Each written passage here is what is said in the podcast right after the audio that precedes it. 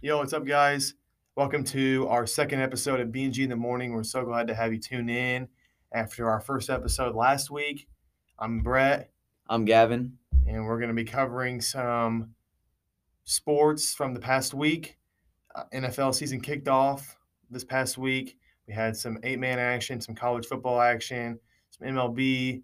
Uh, we're just going to get right into it with some eight-man football. A uh, really big game happened this, this past Friday night between number one and two in the state, Stanbury Bulldogs and King City Wildcats. Um, Gavin's going to get us started on that game. Okay, so Stanbury um, faces King City. Stanbury comes out on top thirty-four thirty-two in that game. Um, it was a hard-fought game. I'm glad that this game was so close. Um, it's it's really, really exciting that eight-man football can be this close. Um, good defensive battle by both teams, um, and the offense. I mean, the offense was just clicking for both of them. Um, so, starting off with Stanbury, I think Austin Swayback has really flourished into um, the leading quarterback in the state. Uh, he just his passing. He looks so comfortable throwing the ball. And there's not many quarterbacks right now that do. Um, he's, you know, he's good at running out of the pocket. Stanbury as a whole offense, I still think is the best offense in eight-man football. Um, like I said, those guys you can just hand them off to, and they have multiple threats to score at all times. Um, going to King City, um, King City's offense has always been pretty good. They have those athletic guys, um, Parker Muff. Uh, Pargumov played really well this game, just wasn't able to get it done. Um, I think King City needs to look at throwing the ball a little bit better, um, just to become the favorite in this game for uh, the next matchup, um, which will hopefully be the state semifinals. King City's coming out of District three, Stanbury's coming out of District four. Um, so the way that Misha has the format uh, matching up is they will be in the state semifinals together, and I do believe that this can be a state semifinal matchup if both teams play how they should and injuries and COVID hold off. Um, looking at uh, King, looking at the game itself, uh, King City on their final drive um, was forced to try to convert a fourth and twenty-two. Um, ultimately, Stanbury stopped them, and Uh, they end up running the ball, run the clock out, I mean. And then so looking at another game um, we watched live was Albany-Mound City. Um, I would say I would say these teams are both matched up pretty evenly. Yeah, this was a very even, evenly matched game. Ended up being a one-score game with Albany winning. Um, the one thing that uh, came out to me the most, stood out to me the most was – in the second half, Albany's defense was really spectacular. Allowed one score, I think, the whole the whole half. And if it wasn't one, it was just two. But I think it was one. And they ended up closing out the game. They had a they had a drive at the end of the game. They had like seven minutes left. They started on their own five-yard line, ran the clock out to like two minutes, and just really didn't give Mound City enough time to score. They were down by two touchdowns at that point. And so they didn't really have enough time to score that quickly, that many to make up the deficit.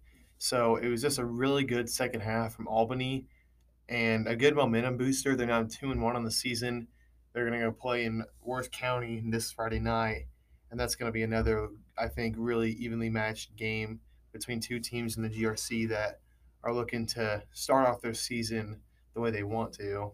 Um, I think looking at the game itself, um, Albany coming from that that ugly Stanbury loss. Looking at this um, this Mound City game, I think uh, Albany's Albany, like you said, Albany's defense, um, mostly their pass defense, looked a ton better than what it looked like against Stanbury. Obviously, Mound City's um, a less talented team than Stanbury, but um, Nate Doolittle uh, took on the role of guarding uh, number seven from Mound City, which is their leading receiver. Um, he's a big guy, and I think I think Nate did a great job of shutting him down. Um, And I think Albany's pass defense got a little bit better.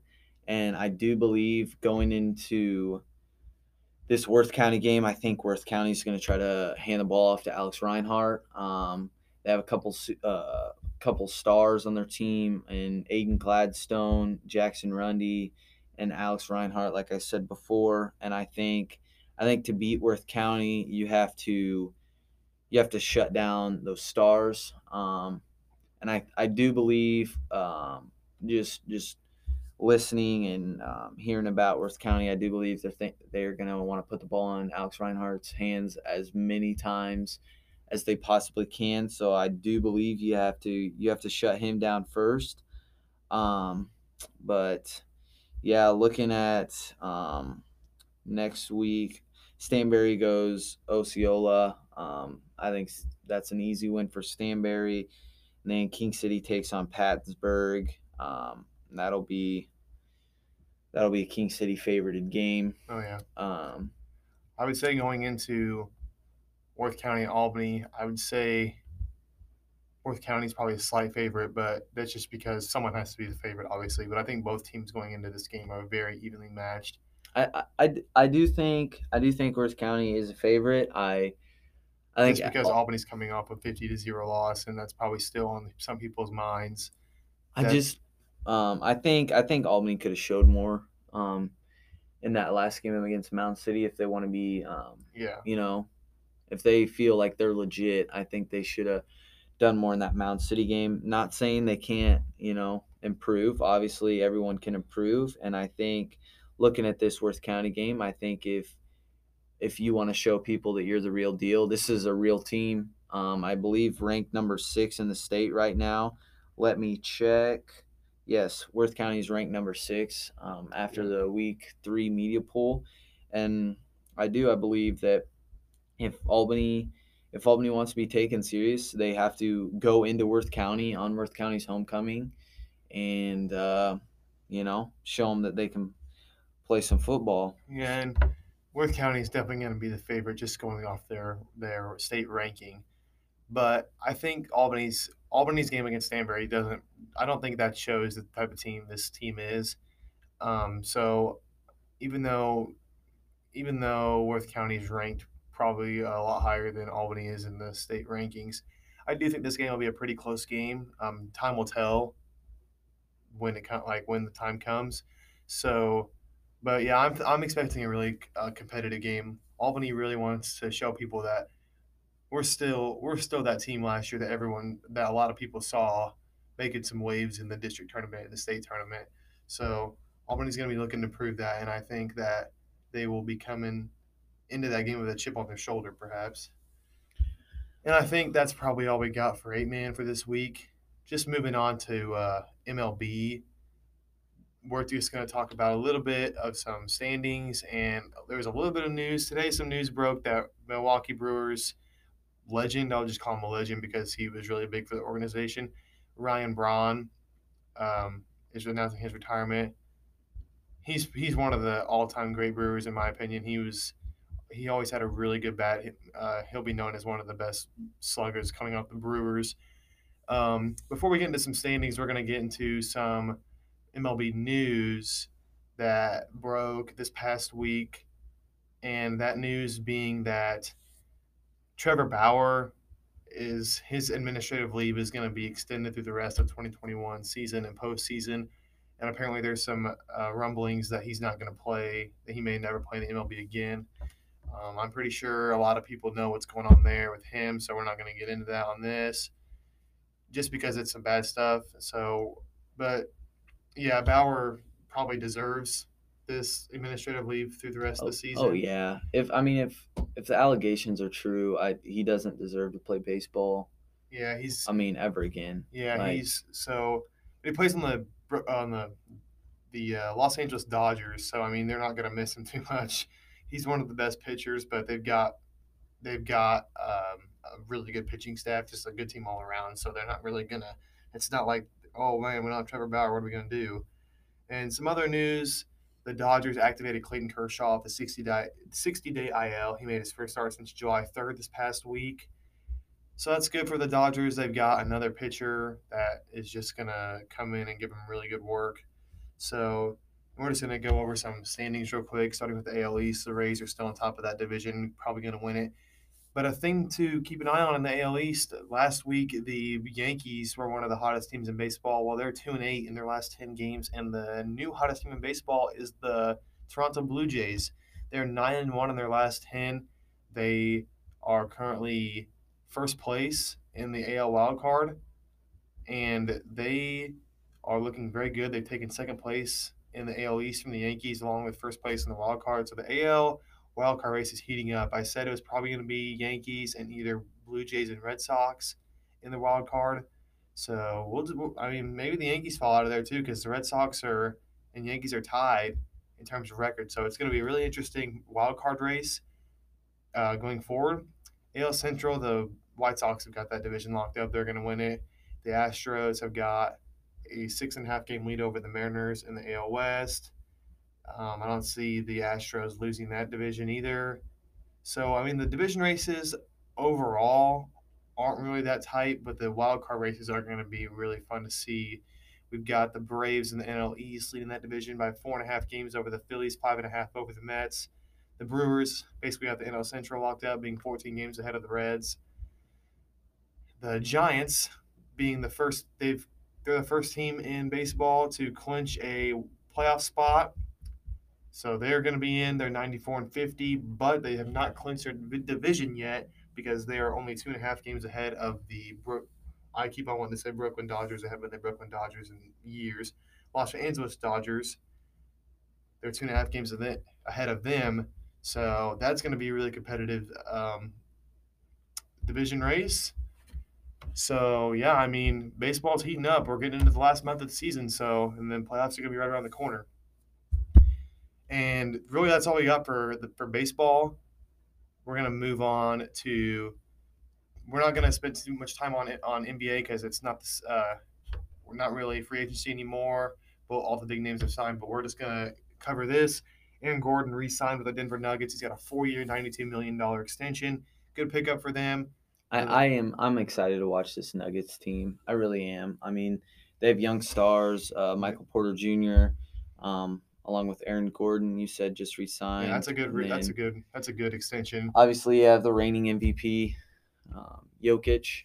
Um, so I, I do think the Nuggets will be fun to watch next season, and I do think they could be a conference conference final. Yeah, they're team. Com- they're competing for the for the conference finals. They last season had a disappointing season. Jamal Murray got injured; it's out for the year, but Aaron Gordon on the Nuggets, his stats went down, but you expect that playing with the league M V P. But after he got traded to the Nuggets, he averaged ten point two points, shot fifty percent from the field, twenty-six percent from three. That was down from his time on the Magic that in the season where he shot thirty-seven. So you got to believe his shooting will go up the more he gets comfortable at the offense, gets open looks. And so ten, ten points for him is pretty good. He has. He's going to have Jamal Murray on his team next year. Michael Porter Junior uh, might take some minutes away, so that's going to take away some points, obviously. But I don't think they really want him to put up a bunch, a bunch of points. I think they just want him to be able to – because Jokic is a great passer for his size, and Aaron Gordon is one of the best dunkers in the league. So I think it's going to be a lot of, like, the Jokic catches the ball on top of the key, and Aaron Gordon, he's, he's backdoor cutting, like, a lot. Or he's going to – Be, just, just quick points. Just some back, some quick backdoor cuts and just running in transition because Aaron Gordon is very athletic. He's very quick. Um, should be a dunk contest champion by now, but he's not. But everyone knows he should be. So, but anyway, we said we wouldn't talk about M L B or N B A for that long. So, with that out of the way, another thing we got to cover is the Rockets and John Wall. This just happened today. They have mutually agreed for the Rockets to work on finding a trade for him. Uh, John Wall has not been the same since injuries, but he's still a veteran guard. He'll still help out a team as maybe a sixth man, or he might start for some teams. But I definitely think his time as being an all-star is probably over, but I, he would definitely help a team out. Um, just, I mean, looking at past John Wall, he played that after that Eastern Conference Finals loss to the Celtics, which were led by Isaiah Thomas. um, that year. Um, like you said, John Wall just hasn't been the same. Um, and John Wall, John Wall's a very, very fun guard to watch. Um, just not producing like he used to, had a couple injuries. Um, just now coming back. Um, I, I do think he will start on a team.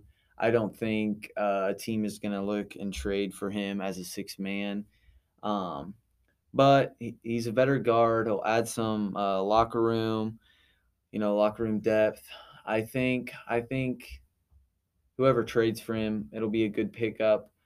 Um, he's but, no longer going to be the star of a team like he was on the Wizards. No, no, he won't be a star. He needs his best role is either going to be as a first man off the bench or somebody who's going to play play through the star of the team. So I agree. Um, just breaking up some of these uh, some of these segments we're doing, we're going to get into this question. I thought it was an interesting question that the Houston Rockets put on their Twitter. And I think it's a fairly easy question for anyone who's just a normal person like most people, but I just thought it'd be interesting just to get it out there. So this is what the question was. It was, you have ten tries to score on prime Hakeem Olajuwon in the paint, and if you do it one time, you get ten million dollars, but if you can't, you never get to use your phone again. So I know what my answer is going to be, and I'm just going to keep my phone. I don't think I'm going to score on in the paint. It has to be in the paint. You can't just chuck up ten threes and hope one of them goes in. It has to be in the paint on a prime Hakeem Olajuwon, who is one of the best defensive players of all time. I'm not taking that. Oh, absolutely. I'm taking it. You're Dude, taking you want to try dollars for one score. Dude, I hit him with the hit him with the post fade. I don't I don't think he's stopping it, bro. I'm be I'm about to be ten million dollars richer. Gavin, this guy averaged three point one blocks in his career, which Man. is probably up there among the most of all time, if not the most of all time. I'm not taking that. I'm not oh. trying to score on Hakeem in the paint. There's you don't no you don't think you could do it one one one time out of ten? You don't think you could? I mean, score you watched me play this basketball season. I can't finish, so no. Dude, dude, come on, bro! All you gotta do pump fake, get him jumping, get him jumping N B A under. Center back in the eighties and nineties when the league was more physical league than was it soft. ever has been. League was soft. Okay, well, we're not even gonna, we're not even going to uh, debate that because we all know the N B A is more physical, less physical now than it was then. But anyway, I just thought that'd be fun just to, just to see our opinions on. I don't, I didn't, I really didn't expect that coming from Gavin, but anyway, moving on to uh, college football. We had another week of some exciting games. Oh, there was a big upset between in the Oregon and Ohio State game. I really did see that as an, a big upset win because Oregon going into it was ranked number nine, I believe. Ohio State was ranked four, and Oregon was either nine or eleven. I can't remember. It was like a top ten team or close to it. But Oregon now – Oregon going into that game was ranked number twelve. Number twelve. Okay, I knew it was around there. So, but now with the win, Oregon got the win thirty-five twenty-eight. Oregon has moved up to number four where Iowa State – where Ohio State was. Ohio, Ohio State has moved down to nine. And I watched highlights of this game. I didn't get to see the whole game. But Oregon – Oregon's running game was very good in this game. C J. Verdell for Oregon had twenty carries for one hundred sixty-one yards. That's eight point one averages or average yards per carry and two touchdowns. I mean, that is an, that is an amazing game. And, and along with those rushing touchdowns, he also had a receiving touchdown in this game. Yeah, he had a receiving touchdown. So Anthony Brown, the quarterback for um, Oregon, also had sixty-five yards of his own rushing. C J. Verdell with – Three. He was C J. Verdell was actually the Oregon Ducks' leading rusher and receiver. He had thirty-four yards. So Anthony Brown's thirty-six yards passing was definitely spread out among because thirty-four yards, and um, they had several guys that had that had catches. So Anthony Brown did a good job spreading the ball around. Oregon's looking very dangerous going into week three. But also, I think looking at this game, um, Ohio State's quarterback, C J. Stroud, threw for four hundred eighty-four yeah. yards and four touchdowns. Yeah. The, the, the Ohio State offense played well. They, I was just about to say, Ohio State's offense is – I don't see them as the reason. Um, Ohio State's defense was letting Oregon just run all they, over they them. Had no, they had no answer they, for the running attack. They, they, had, had, they didn't have anything. This is what jumps out to me the most from the game is Ohio State had three receivers with one hundred plus yards receiving, and they lost the game. So Ohio State, they need to they need to get their defense in check this next week because there's only four te- only four spots in the college football playoffs, so they really need to get. I, I don't think I don't think Ohio State can make that up with their schedule. I don't think they can either. You lose to a Pac twelve team, yeah. um, playing a Big Ten uh, schedule. You you don't make that loss up. Yeah, I don't. I I do believe Oregon. I mean, obviously they showed it. They might be a freaking. They might be a playoff team. I think the last time Oregon made the playoffs was Marcus Mariota, his his last campaign. I think so, too. So, moving on from that, we had another game. We're going to talk about some Mizzou football. They they played their first S E C conference game against the Kentucky Wildcats. Same score as the last game. Mizzou came out with the L, thirty-five twenty-eight. This is another one of those things where Mizzou's defense, honestly, was kind of to blame, but Mizzou had a chance to tie the game up late. They couldn't do it, so it's not all on the defense. Connor Bazelak, though, had two hundred ninety-four yards and four touchdowns, so that's a pretty solid game from him. He did have one pick, so that one pick really came back to bite him because they ended up losing by one touchdown. So rushing for the Tigers, Tyler Beatty had fourteen carries for sixty-one yards. I mean, a solid game, but he had more yards receiving than than rushing at eighty-eight receiving yards and a touchdown. So Mizzou really wanted to see them come out with a win here because they just – and um, this is a win. Kentucky's not one of the higher-tier teams in the S E C. Oh, absolutely not. So you really wanted – I mean, they're not – they're a good team, don't get me wrong, but they really, really needed to win this game in my opinion. Chris Rodriguez, running back for the Kentucky Wildcats, had two hundred six yards on twenty-seven carries and three touchdowns. So, I, I think I think looking at Mizzou's offense, Mizzou's offense is not terrible. Their no, quarterback, it's pretty, it's pretty good. Connor Bazelak, Connor I believe, Bazelak, yeah, is how you pronounce it. We talked about him last episode about how he's he was. He's solid. He he's a bright young star. Um, he threw thirty-four uh for fifty-one with two hundred ninety-four yards and four touchdowns with an interception. Um, it's not impressive, but uh, you know, just watching him, um, I believe he's very versatile. Um, he doesn't always have to throw the ball. He gets out of the pocket quick. Um, can make uh, you know, um, off off balance throws. Um. And Kentucky Wild, Wildcat defense, they only sacked um in one time, and so, you know, I think I think one time for four quarters is not terrible at all. Um, and I I I'm I'm very excited for him going forward. Obviously, this this is not a playoff team by any means, no. but I, I do think I do think they could be good. Um, but the defense from Mizzou just Just didn't look great. Yeah, so let's go from two teams that's that need to work on their defenses to a defense that really, really showed that they are one of the top ones in the in college football, and that's the Iowa Hawkeyes. Iowa came into they played at Iowa State, rival game, in-state rivals, and both I, top ten teams. Both top ten teams. Yeah, both teams. I mean, Ohio, Ohio, Iowa's quarterback had one hundred six passing yards for one touchdown. Tyler Goodson had fifty-five yards rushing, one touchdown. And then their leading receiver for Iowa had thirty-six yards receiving and one touchdown. So that doesn't really seem like any stats that jumped out to you. Well, let me tell you something. Iowa State's quarterback threw three interceptions. Starting quarterback threw three interceptions and zero touchdowns.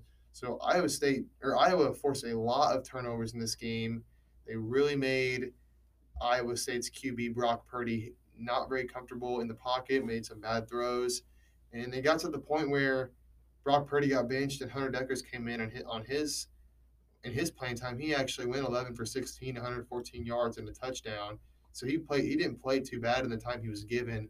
But Iowa's ranked number five now, and they're sneaking up in that college football playoff. It's those top four spots that get in. Unfortunately, as much as I love Iowa, um, I just I don't see him making um, the playoff just because they don't get much love. They're playing a Big Ten schedule. Um, if they go undefeated, though, they have a shot. They're already number five. I, I understand, but, I mean, you look at Ohio State, who is usually a playoff team, and a, a win against them late in the season would almost guarantee a playoff spot. I mean, they're ranked number nine now because they dropped that game against Oregon.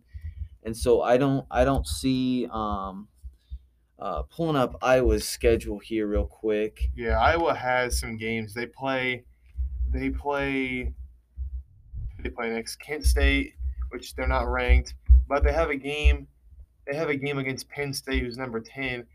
They don't play any team that's ranked higher than number ten currently, which is Penn State. So I mean, yeah, their big their their division schedule or conference schedule doesn't really benefit them. But already being number nine at this, or number five at this point in the season, and if they were go, I'm not saying they will, but if they go undefeated, I think they'll get in as a top four team, especially if one of those top four teams now were to lose. I, I just don't see it happening. I don't think they they'll get the, the love they deserve. Unfortunately, um, I think if you go ahead and beat a Penn State and then maybe face an Ohio State in the Big Ten championship, maybe you get in. But um, the schedule. Schedule, I believe, is just too weak to get in. Um, I even think an undefeated Iowa team um, would it would not get in over a one-loss um, S E C team or a two, even a two-loss S E C team. Yeah, and depending on who they lost to, it would be it would be interesting. And if Iowa were to go undefeated and didn't make the C F P, I would there there would definitely be more debates on whether to whether or not to expand it to eight eight teams or twelve teams or whatever. So it'll be interesting to see because, I mean, if a team goes undefeated, what how much better can you do? I mean, so I would kind of understand if they were to go undefeated and the committee didn't have them in the C F P, but that's saying if they go undefeated and that's not guaranteed. So uh, some other games in college football, there was a few more that went down. Just uh, looking at them here, we already talked about the upset between – Oregon and Ohio State. We talked about Mizzou and Iowa versus Iowa State. And the other the other game we wanted to talk about was Texas versus Arkansas. Well, Texas is moving to the S E C here in a few years, and they got their first taste of S E C action this season, and Arkansas absolutely dominated them. I mean, I watched some highlights of this game, and it just looked like Arkansas just was doing whatever they wanted against Texas. I mean, Texas is starting uh, quarterback. Both their quarterbacks combined had like one hundred ten yards. Hudson Card had sixty-one yards, and Casey Thompson had fifty-seven. Their leading rusher had sixty-nine yards and a touchdown. Casey Thompson had forty-four yards and two touchdowns. None of their receivers had any uh, had any touchdowns. But Arkansas, on the other hand, K J. Jefferson, it wasn't really about the the passing game for him. It was more of the rushing because K J Jefferson had one hundred thirty-eight yards, no touchdowns, an interception, only threw the ball nineteen times. But K J Jefferson was able to run the ball very well. He had ten carries for seventy-three yards. Um, Smith, Traylon Smith for for Arkansas had twelve carries for seventy-five yards and a touchdown. A J Green had seven carries for sixty-seven yards and a touchdown. Four different rushers for uh, Arkansas had touchdowns. So the rushing game was very, very good. And Texas, I mean, they're gonna have to uh, they're gonna have to figure something out because if they're gonna be playing S E C competition week in week out, they're gonna have to do better than this. I agree. Um, so that's gonna wrap up college football. I I do believe um, we will uh, we will go into N F L. All right. So just moving on to the N F L. We had a big week of N F L games with it being week one. So. What opened up the season was the Dallas Cowboys playing the Tampa Bay Buccaneers in Tampa Bay, and this was a really, really good game. The Cowboys proved that with their with Dak being back and their offense being at full strength, they're they're a good team and they can hang with the best teams in the league. They got some defensive guys back, so they they competed. They came out with a with with a loss. But they lost by two points. Don't, they honestly would have won this game if they would have had some better clock management. they were on their last drive, they had several plays where their their players just ran out of bounds. Like, you need to, in that situation on the last drive, especially when you have Tom Brady on the other end of this, on the other sideline, you gotta, you can't give him a minute and thirty, which is what they gave him. I mean, it was just too easy. I, I was I was very impressed with the Cowboys. I think oh, yeah. I think the Cowboys. Um, I, I do think they they are they are the favorite to win the N F C East. Um, um, over the football team. Yeah, so I picked the football team to win this division, the N F C East. But with Fitzpatrick out, he suffered an injury. He's going to be out six to eight weeks, which is a little bit less than half the season. But in the N F L, a seventeen-game season, I mean, one game is super important. He's going to miss six to eight. And so I think the Cowboys are now the favorites. I'm still rolling with the football team just because, I mean, you can't change your prediction just based off injuries. But I, the Cowboys are probably the favorites now just because of this game and – And they, they just the they played fits. they played a lot better than I expected. The only thing that worries me about this game is Zeke, because Zeke did not look like the Ezekiel Elliott we're used to seeing in this game. He had eleven carries for thirty-three yards, which is just not very good. Amari Cooper had a heck of a game, thirteen receptions for one hundred thirty-nine yards and two touchdowns. CeeDee Lamb had seven receptions for one hundred four yards and one touchdown. I mean, those two guys are going to really, really be good this season. I mean, both of them are could be the, the number one wide receiver on this team on in any given week. They've got Michael Gallup, which unfortunately he suffered an injury in that game, and he's expected to miss three to five weeks, so that's a big blow to him offensively. But they've got the weapons. Dalton Schultz kind of surprised me. He's tight end form. Didn't really make much noise last season, but this season, this game, he had six receptions for forty-five yards. Didn't have a touchdown, but in this offense with Dak, he's definitely going to be getting some some throws. I mean, Dak is a very good quarterback. He proved he didn't miss a step, throwing for four hundred three yards and three touchdowns. Had one interception because of a drop by CeeDee Lamb. And the Cowboys came out saying they were going to have him on a pitch count. Well, Dak Prescott ended up throwing fifty-eight passes, so I think that's out kind of out the window unless it was just like preseason and camps and stuff. Tom Brady doing Tom Brady things. He had three hundred seventy-nine yards and four touchdowns. Antonio Brown was actually the leading receiver for the Buccaneers with one hundred twenty yards off five receptions. Chris Godwin had a good game. The biggest surprise for me was Mike Evans only catching three passes for twenty-four yards. So just a all great all-around game. And Gavin, do you have anything else to say about this game? Um, just just very exciting. I think uh, the Cowboys were definitely overlooked. Um But um, looking forward, I think the Cowboys go ahead and win that division. Um, obviously, it's week one, so you, I mean, anything can happen. But the Cowboys looked looked much improved from last season. Oh yeah, for sure. And Carson Wentz for the Colts, new Q B for the, for Indianapolis, is made his uh, debut with the team this past um, Sunday, and I wanted to talk about how how well he played just, just real quick. The Colts ended up taking the loss on this. They lost by twelve to the Seahawks, which is a really good team. But Carson Wentz had a pretty good game. I mean, I said I thought he was in a better situation in in Indianapolis than he was in Philly. He threw thirty-eight passes, completed twenty-five of them for two hundred fifty-one yards and two touchdowns. I mean, that's a solid game it from is. a guy who – kind of got a lot of like slack when he played for Philly. I just I don't think the Colts have the weapon. Oh yeah, they just don't the have weapons the weapons to they've be got, a playoff team. They've got Jonathan Taylor, who was their leading receiver, and he's a running back. Na- Naheem Hines is also a running back, was their second receiver. They've got Michael Pittman Junior, who's probably their best receiver that played in this game, and I mean he's not elite by any stretch of the imagination. So. I mean, I still think that this Colts team is going to make a little bit of noise in the regular season, but I don't think they're a playoff team. Um, so, yeah, biggest surprise, or one of the biggest surprises for me was the Houston Texans. I put in my notes into this going into this podcast, they traded Bradley Roby to New Orleans, and I put in parentheses going full tank mode. Well, they started Tyrod Taylor here at Q B this game against the Jacksonville Jaguars, and I know the Jags aren't that good of a team, but coming into this, I, th- I thought the Jags were going to win this. They got a new Q B in Trevor Lawrence. Well, Tyrod Taylor ended up throwing for two hundred ninety-one yards and two touchdowns, and the Texans got a thirty-seven to twenty-one victory on the Jags. So Trevor Lawrence, I mean, he threw for three hundred thirty-two yards and three touchdowns, but three picks. Not a bad debut, but not a very great one either with those three interceptions for Trevor Lawrence, who is the number one pick in this year's draft.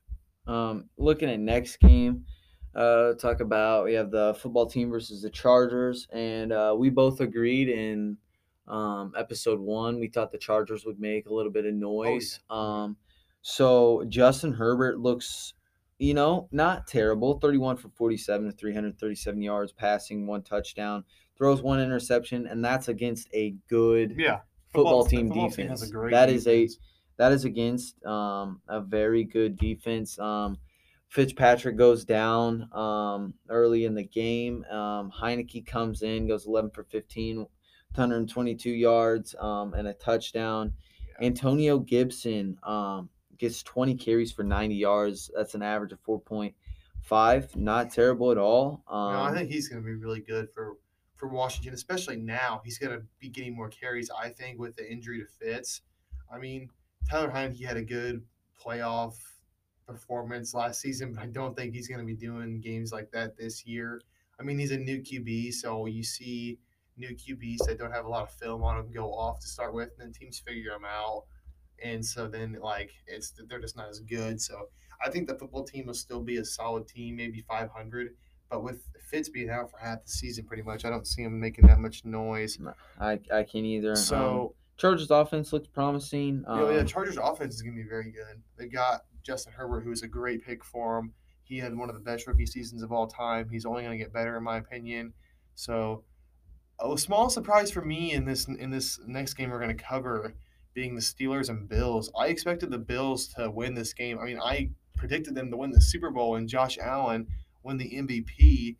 I mean, Josh Allen. Josh had, Allen was not putting up M V P numbers. Yeah, that's... two hundred seventy yards and one touchdown, which is, I mean, that's a solid game. But he threw fifty-one passes, which is insane. I mean, a lot of Q Bs this this week threw fifty-plus passes, which is insane.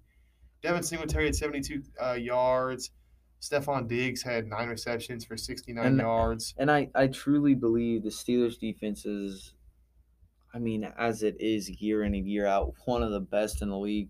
Um, they the Steelers re-signed J J Watt to a five-year, however million dollar contract, and that was huge in keeping this defense together. Um, just Steelers offense was impressive. Big Ben went eighteen for thirty-two with only one hundred eighty-eight yards, one touchdown. Yeah, and Najee Harris really didn't a, a disappointing, yeah. disappointing first game as yeah. he only only rushed for forty-five yards with sixteen carries. Oh yeah. Um, yeah, you want to see when you're getting almost twenty carries a game, and, and you, I mean, over one hundred yards is you don't like say that that's like a minimum, but you'd like to see him get almost one hundred yards, and they're getting almost twenty carries. A two point eight average yards per carry is not good, especially for a player of Najee Harris's caliber. But he's a rookie running back. He is, and I, so I, he, I think he he'll will get better for sure. He will get better. Um, I just, I Chris, just, Chris Boswell, Steelers kicker, goes three for three. Um, yeah, he was puts, puts nine points on the board. Uh, he's always yeah. Let's just let's just talk about that. That he made three, um, three kicks, and it just goes to show you how important kickers are in this game. Put nine points on the board. Absolutely for the Steelers, and we saw in the Cowboys Buccaneers game, Greg Zuerlein missed two field goals and an extra point, which is seven points, and they ended up losing that game by two. So, I mean, it, kickers don't get a lot of love except that they're making, like, these game-winning kicks or, like, these fifty-yard-plus kicks. But, I mean, kickers uh, kicking is very hard. I'm not going to knock Greg Zuerlein. He's They call him Greg the Leg for a reason. He's a very good kicker. But you just – kickers are – it just goes to show how important kickers are, man. Great um, game from the Steelers kicker. Uh, Steelers, you know, talking about this division, I, I want to know your thoughts. Where where do you see him in this division? Well, after this win, I can definitely see him as a not the favorite. You, you still don't think they're the I favorite? I still don't see him as a favorite just because the Bills did not play like the Bills in this game.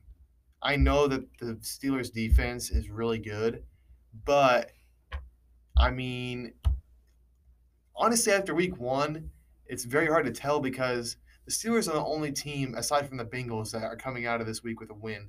The Browns got took a heartbreaking loss, and the Ravens did as well. But we're going to get into those games later on, and we'll talk about why I don't think the Steelers are a favorite.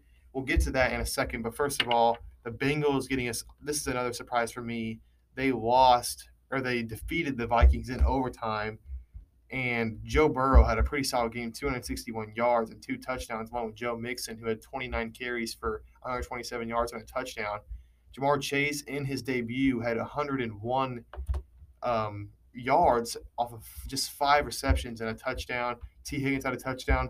I said this to begin with. The Bengals are going to have a great offense. I'm just not convinced they're their defense is going to be good enough. And, and looking at that defense, I mean, Kirk Cousins for the Vikings went thirty-six for forty-nine with three hundred fifty-one yeah, passing made yards. Made Kirk Cousins look like, like he was super elite. Yeah, this, Justin this Jefferson defense, also had a completed pass in this game. He was one for one with eleven yards. This this defense is very just it's it, it's just not it's not great. Um, they did they did kind of shut down Dalvin Noe, as he has twenty carries, sixty-one yards. But they, um, the thing he, is, they kind of um, they threw the ball more than they running. did. They did. Because with this Adam Thielen himself had two touchdowns. Yeah, yeah, they were they were definitely focused on passing the ball.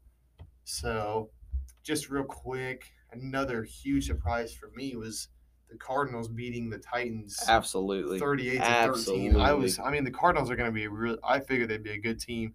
But this Titans team, they've got Derrick Henry, A J. Brown, Julio Jones.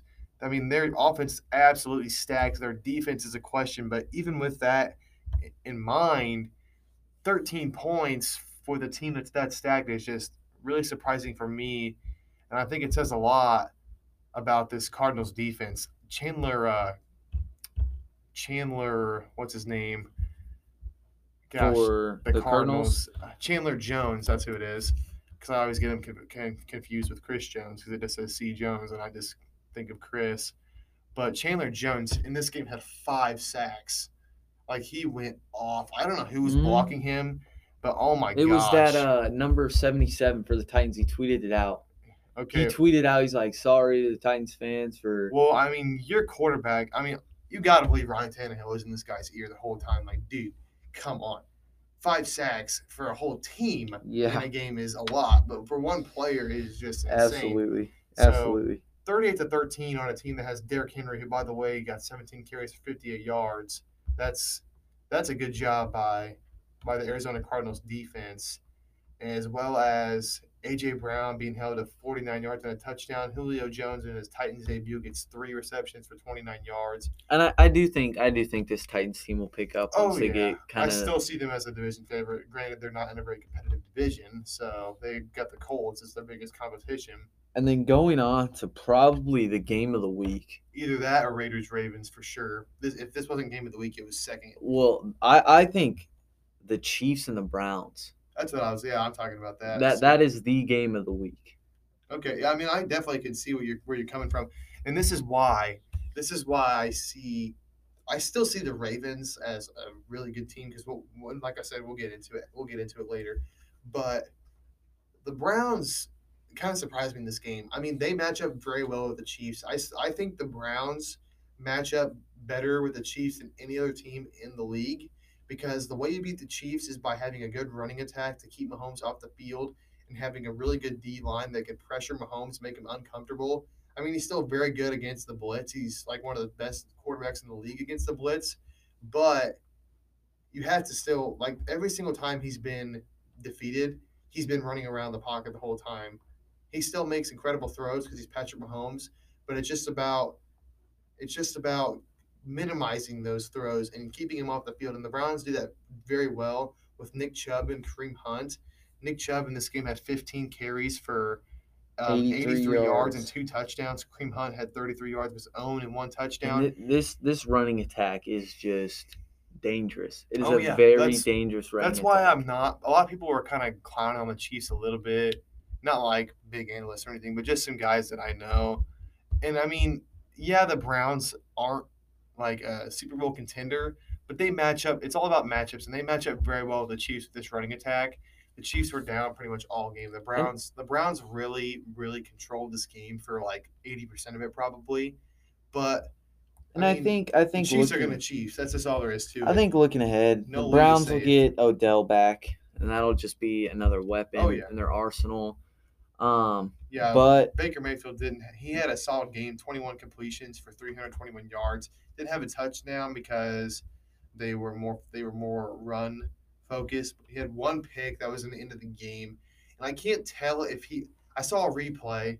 He made a he made a pick late in the game trying to take the lead back from the Chiefs, and he kind of stumbled as he threw it. I think that he thought he didn't realize that someone was behind him, but he went to throw it.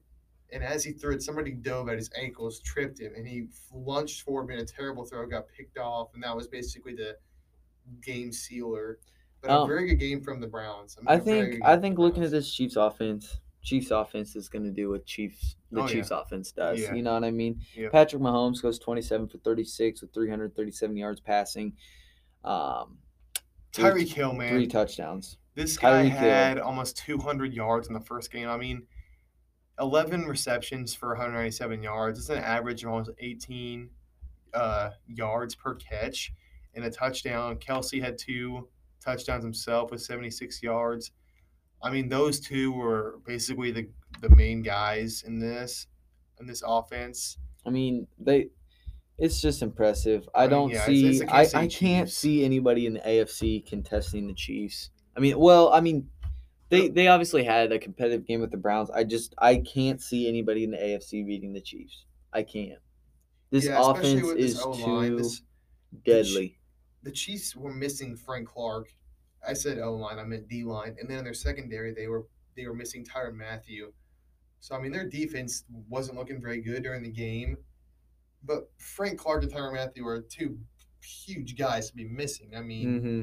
so. This is just a really big win for the Chiefs, and the Browns are now oh and sixteen and one in their last seventeen in their last seventeen season openers. Um, Dolphins got a win against the Patriots, seventeen sixteen. Yeah, I don't think we need to talk about that much. Yeah, I, mean, we, I just want to talk about Mac Jones. He had a pretty solid debut, two hundred eighty-one yards and a touchdown. Damian Harris had one hundred yards as well, rushing. But the Dolphins, I mean, they they're going to be a team that probably – is maybe a wild card team. I, don't, I wouldn't say I, probably. I can't, I can't see. I would as say a wild they have a team. shot as a wild card team. With just the how competitive the A F C North is, I'm not sure, but they'll definitely be a team that's like in and out of the race. So, but moving on from that, another huge surprise for me: the Saints absolutely destroyed Demolished the Packers, thirty-eight to three. Jameis Winston's M V P odds went insanely high up after this game. The man threw for one hundred forty-eight yards. He completed fourteen passes and had five of them for touchdowns. I mean, the dude had an absolute amazing game in his first game starting. He's obviously not going to put up those types of numbers every single week. I don't know what the Packers defense was on in this game, but well, the Packers offense looked looked bad. Terrible. Aaron Rodgers had fifteen completions, one hundred thirty-three yards, and two interceptions. And, I mean, that's just not I mean, good. The, when, that's to the point where they brought in Jordan Love at the end of the game. When you, when you have the self-proclaimed best receiver in the league and he, he, he has five receptions for fifty-six yards, like that's not terrible, but he didn't he didn't have a touchdown. And yeah. The, I mean, the Packers the, are going to – I don't know what was Aaron, this Aaron Jones had five carries for nine yards. Yeah. Aaron Jones. Yeah, that's just not a good not a good game from the Packers, but – week one, so they'll get better. The Saints, I think, are going to not do that week in, week out. But moving on to the Sunday Night Football game, prime time, Matt Stafford making his debut. He had an amazing game, making me look like a genius for drafting him in the eighth round when I did in my fantasy draft. Dude threw for twenty, uh, for twenty completions, completions, three hundred twenty-one yards, and three touchdowns. I mean, the guy had a great game. And I said this uh, from the beginning. This is one of the best teams he's been on, maybe the best. The only the only uh, conversation you could have is that the teams that he had with Calvin Johnson are better. But this is definitely a more f- complete team because he's got an insanely talented defense. He's got uh, really talented and just solid receivers all around him. So and Uh, the just, Rams are going to be dangerous. I, I agree. Um, looking at this game as well, the Bears quarterback situation, I think it needs to be addressed. Andy Dalton goes twenty-seven for thirty-eight with two hundred six yeah. yards. Bears fans were really wanting Justin Fields to come into this game, and rightfully so, man. Andy Dalton's time as a starter's up.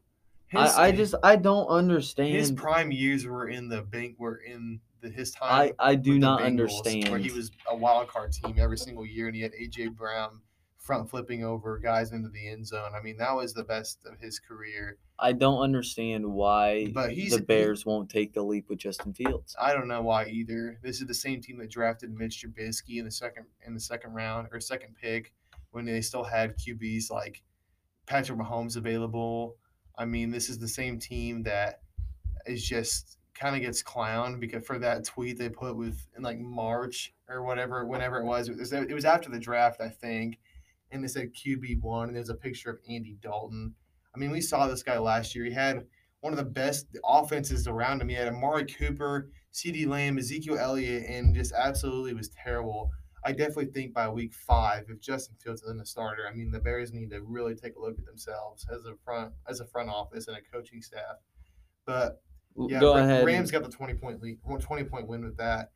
And we're going to go ahead and talk about maybe not the game of the week, but the most wild game of the week. Monday Night Football, baby. Monday Overtime Night Football. Game between the Raiders and Ravens. So just go ahead and get it out of the way. The Raiders got an overtime win, thirty-three to twenty-seven.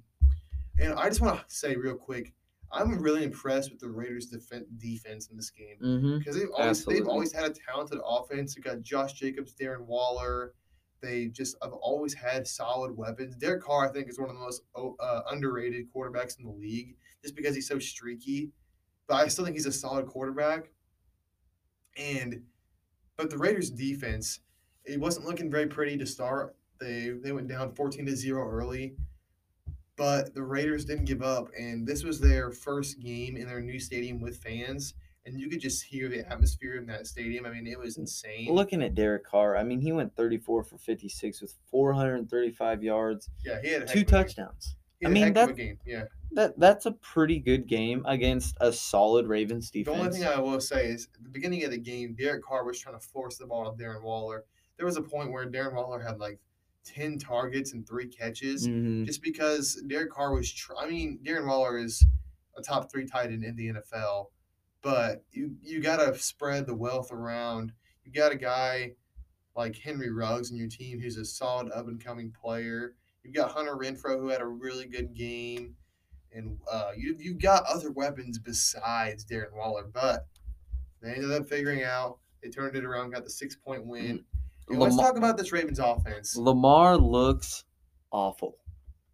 I would awful. not go that far. Dude, he does not look good. He didn't look very good in this game. He sometimes I feel like he tries to run the ball too early and not let the play develop. And I think we got to talk about the injuries on the Ravens right now. Obviously, but yeah, the Ravens going into this game are missing Marcus Peters, Gus Edwards, J K. Dobbins.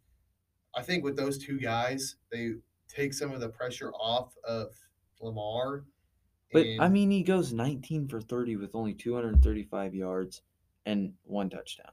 I know, and Tyson Williams had a really good game as well as Latavius Murray. So they've got two guys that are going to back up and come into this role very, very well. But here's the thing about Lamar. He had two fumbles in this game, one of them in overtime. So, again, I'm going to take – for me, I'm taking it – I'm not focusing on what the Ravens offense didn't do, but I'm focusing on what the Raiders defense did do. Their defense looked really good in this game. And so that's why I still see the Ravens as a division favorite in the A F C North because the Raiders' defense was really good in this game. I mean, they had – they made the a former M V P fumble the ball two times. I mean, in, in overtime, it was probably one of the most wild overtime games I've ever seen. The Raiders won the toss, get a really big play late in overtime, and their wide receiver, I can't remember who it was, reached across the goal line. They ruled it a touchdown at first. But they initially ruled it uh, ruled it that he was short by a yard. They put him on the goal line. They couldn't get in the end zone because Derek Carr threw it to a guy that was wide open, but he threw it a little bit too hard and it bounced off the guy's helmet, went up in the air. Ravens picked it off. But it, I mean, at this point of the game, I was like, "Oh man, the Raiders are gonna are gonna come out with a loss. This is a really tough loss for them." But the Ravens end up fumbling the ball. Somebody punched the ball out of Lamar Jackson's hands. He fumbles, and then the Raiders end up throwing a touchdown pass, win the game. And the like I said, this the atmosphere in the stadium was just crazy. It was just a great game to watch. I agree. Um, going into our final final two segments. Uh, we're going to do a quick N F L pick'em.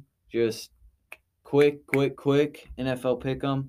Um, Giants or football team? I'm picking a football team. I'll go with the football team too. Raiders or Steelers? This is probably going to be one of the games of the week, and I'm going to go with the Steelers just right off the top of my head with not thinking about it too much. I'm going to go with the Steelers. forty-niners or Eagles? I'm picking the forty-niners. I agree. Texans or Browns? Browns. I don't, yeah, the Texans aren't going to compete. Broncos or Jaguars? I'm picking the Broncos. I'm also going with the Broncos. Saints or Panthers? Saints, Panthers. You know what? Since I think I know who you're going with, and I don't want us to agree on all these picks, I'm going to go with Panthers. Okay, I'm going with the Saints. Hopefully, uh, James Winston can keep that production I up. I did not see that. Rams or Colts? I got to go with the Rams on this after that offensive performance in their first week. I agree. It's going to be a good game, though. Bills or Dolphins? You know, I expect the Bills to rebound and get the win here. Um, I'll I'll I'll pick I'll pick the Dolphins. We'll see what Tua can do. All right. Patriots or Jets? Patriots, Jets. I gotta go with the Patriots. I think this will be another close game though. I do too. I think Mac Jones will have a great game against this Jets defense. Bengals or Bears? Um, this is a really tough uh, game to pick, but I'm gonna go with the Bengals just because if if the if the Bears had Justin Fields, I'm picking the Bears all day. I, I, but with Andy Dalton, I just don't see him winning this. I, I'm going to go ahead and go with the Bengals. Falcons or Bucks? Uh, Bucks. Absolutely. Definitely. Vikings or Cardinals? It's going to be an offensive game. Yeah, this is going to be a really good, solid game. I'm going to go with the Vikings. All right, all right. Titans or Seahawks? I think the Titans rebound after their loss. I'm picking the Titans. I agree. Cowboys or Chargers? Ah, man, this game is going to be another close game, but I, I'm picking the Chargers. I think their offense on the same level or like just just underneath one level of the Cowboys, and their defense is better. So I'm going to go with the Chargers. I'm going to go I'm going to go ahead and go with the Cowboys on that one. So we disagree on that. Chiefs or Ravens? Chiefs, Ravens. I'm going to pick the Chiefs. Can't pick against them after that Ravens loss. Um, Lion and final Lions or Packers? Hmm, you know, the Packers are struggling, and normally the teams that struggle out of the gate struggle for a while. So I may get some some uh, flack for this, but I'm picking the Lions. I, I don't I don't think the Packers I don't think the Packers can have um, two bad games in a row. And then um, yeah, that's all I got. Um, we can go into a couple fan questions if you'd like. Um, let me pull those up real quick. All right, heading into fan questions. Um, uh, we do have two that we're going to answer.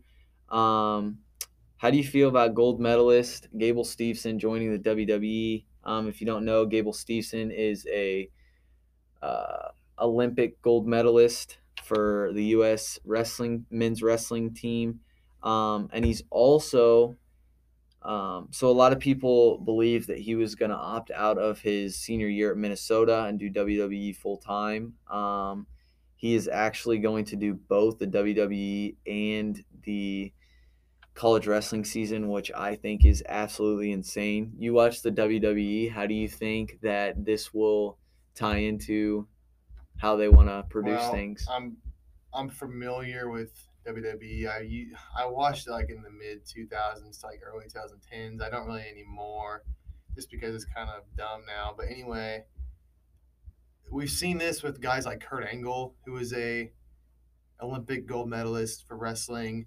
He did very well in W W E. He went on to wrestle for W W E and some other wrestling uh, uh, companies. So, I mean, Gable Steve, Gable Steve, uh, Steveson is, I mean, if he's an Olympic medalist, you got to put him up there on the same level as Kurt Angle. So we'll see how he does. The thing about Kurt Angle was he was also very like charismatic, and that's part of wrestling is you got to be able to to talk and Uh, either make the fans love you or hate you. You got to be, or else they're going to just not like you very much. And so think about think about it, him doing both wrestling in Minnesota and W W E. He's probably not going to be on W W E a lot until he graduates. But I mean, I think it'll be a change of pace because a lot of this W W E is, like, more focused on, like, just, like, these moves that, like, aren't, like, actual real wrestling. And this guy, he's probably going to bring more of, like, a mat wrestling style to it. So it'll be, like, a nice contrast to the other wrestlers. Um, going just, like, out of the W W E and just looking this as a business standpoint, this is probably the biggest N I L yeah, signing I saw that for – Yeah, he probably wouldn't have been able to do this before because I saw that it was like an N I L deal, mm. and it's a, that's a new thing. This, this has to be the biggest in all college oh, sports. Probably. He is getting paid. Oh, he's going to get a lot of money from W W E. I mean, they're a big company. Even people that don't like watch wrestling or know much about it know the W W E just because it's like a global company. So, I mean, yeah, I don't expect him to do big things right at, right at the stars and still still be in college. But, I mean, down the road, who knows? He might be one of those guys that is like one of those stories you look at and say, hey, he got a start, and he was an Olympic gold medalist, moved to professional wrestling, and ended up being really good in that area too. And then um, the last and final question we have is, any changes on what you guys said about the Ravens since the injuries, or do you think they will be the same? Because we both had predicted they would win um, their division. Yeah. Um You know, looking at it and just watching that game on Sunday, the Ravens are not the same team. Obviously, yeah, I don't they, think I don't think they go like ahead and win that A F C North. Yeah, they did not look like the same Ravens team. I could see, I still see them as a, I still see a path for them to win the division. Let me just say that. Like I said, they they signed Latavius Murray. They've got that young running back that they have, his what's his name? I forgot his name already. It's Tyson Williams. Um, he he looked good. Latavius Murray looked good. He just signed the Friday before the game, so this this offense is going to get more comfortable with each other. I still see them as one of the favorites, but I I now see a more possible way for either the Browns or Steelers to win this division. But I'm going to stick with my prediction of the Ravens. I'm doing the same thing with the football team. Just because I don't like switching up your prediction like in the middle of the season just because you see how a team's playing. So I'm just going to be short answer no. I don't see that anything changing. I still see them as winning this division just because Lamar Jackson, yeah, he didn't look good in this week in this game, but he's still a former M V P, still one of the best mobile quarterbacks in the game. So I'm just going to still say the Ravens are going to win this division. All right. Um, I'm going to disagree. I don't think the Ravens go ahead and win this division with the injuries that they have. Um, But I think that's going to wrap up fan questions. And with that, um, our episode is going to come to a close. We really do appreciate you guys tuning in. Um, Brett and I, we really love doing this. Um, it's very fun, and we hope you guys continue to watch. Yeah, I mean, that's going to be it for us. We're glad you guys tuned in, like Gavin said, and we'll hope you tune in next week. And with that being said, it's going to wrap us up, and we'll see you. We'll see you next week.